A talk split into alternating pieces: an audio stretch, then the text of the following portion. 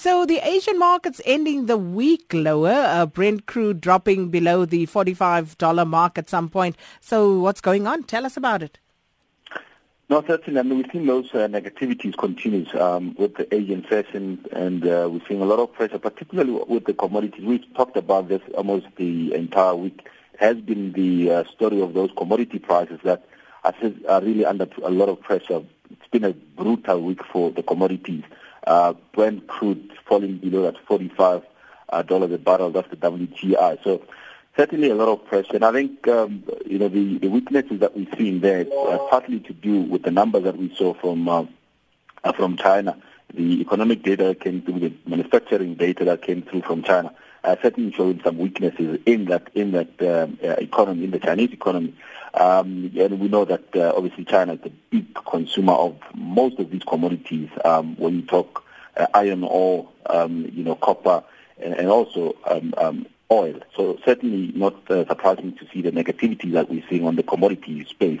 Um, the, you know, it's, on the one hand, and I know you want the positive news, Sakina, but it's very difficult to find one. You know, the, the fact that on the, the, the lower oil price is certainly good for the inflation uh, in South Africa. However, when when you look at the fact that it's an entire commodity basket that's currently under pressure, um, you know, that's negative. When you've got iron ore coming under pressure, when you've got copper coming under pressure, that's negative for the country, um, you know, because we, we, we're heavily reliant on those um, commodities to you know, to, to, for our economy. So we're the biggest producers of those commodities, and certainly the pressure that we are currently seeing, um, it's not good for our economy, and it's not going to be, it's not good for the rand. And I think we've seen the weaknesses that uh, we are seeing those commodity-rich currencies, uh, such as the rand. You've got the Australian dollar also under uh, heavy pressure there due to all these uh, falling commodity prices. Um, so we'll have to wait and see and um, exactly what the picture looks like going forward. Uh, there are certain quarters who feel that perhaps the recent weaknesses uh, will be temporary and we could begin to see the commodity prices appreciate. I remember, you know, partly the reason why also the picture for South Africa was looking very positive was because we had these commodity prices rebounding into 2016 and now when we see this weakness, it really raises a lot of question marks around our ability to grow as the economy. And then U.S. job numbers are expected today, Maudi, and these might have an implication on uh, the rates uh, review, which is up in June.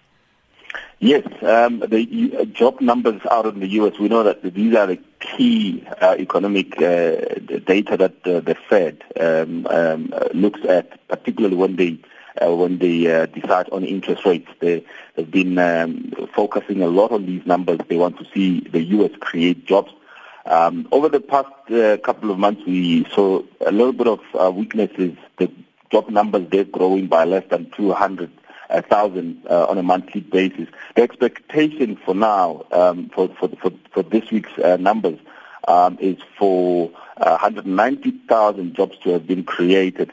Um, any uh, number that comes below that certainly will, uh, you know, raises a lot, a, a lot of questions uh, around the rate hike next um, in, in, in, the next month in June when the Fed uh, finally meets. Currently, the market is uh, pricing in about 80% chances of a rate hike there, and uh, if we get a number above the 190,000, um, that would certainly be a very big, big boost for for that rate um, hike argument. And then Maudi, also the World Economic Forum on Africa concludes today. Uh, was it just another talk shop? Hopefully, you know, let's hope that it wasn't just another talk shop. You know, the, the conversations there very, very interesting and certainly one um, that would um, certainly improve the uh, the, the African uh, continent and the economic fortunes of, of the African continent if they are implemented. We know that, um, you know, in most cases, in previous times, we've had all these conferences that have been held and ultimately just, um, you know, achieve nothing but just the talk shop. And, um, you know, I mean, some of the interesting discussions there, and uh, the theme this year was achieving inclusive growth uh, through responsive and responsible leadership. So we hope that the leaders there after this conference um, they will come in and, and implement um, some of those things. I mean, they talked about issues such as trade, and, and, and remember that um, we need to have you know, more on, on intra-Africa trade. Currently, you know, Africa is one of the lowest, ranked among, among the lowest when it comes to intra-regional trade. I mean, we, we're talking here numbers of about 14% of, of, of trade or transactions that are only happening between the African countries.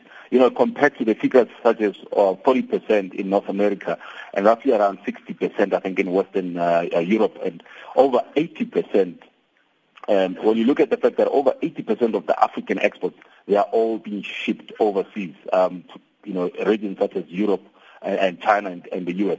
And, and we need to actually have a, a, a very big focus on intra-Africa trade because it makes sense, because it should really make sense to send uh, goods to uh, Zimbabwe and send goods to Nigeria as opposed to sending them far away into the European uh, countries.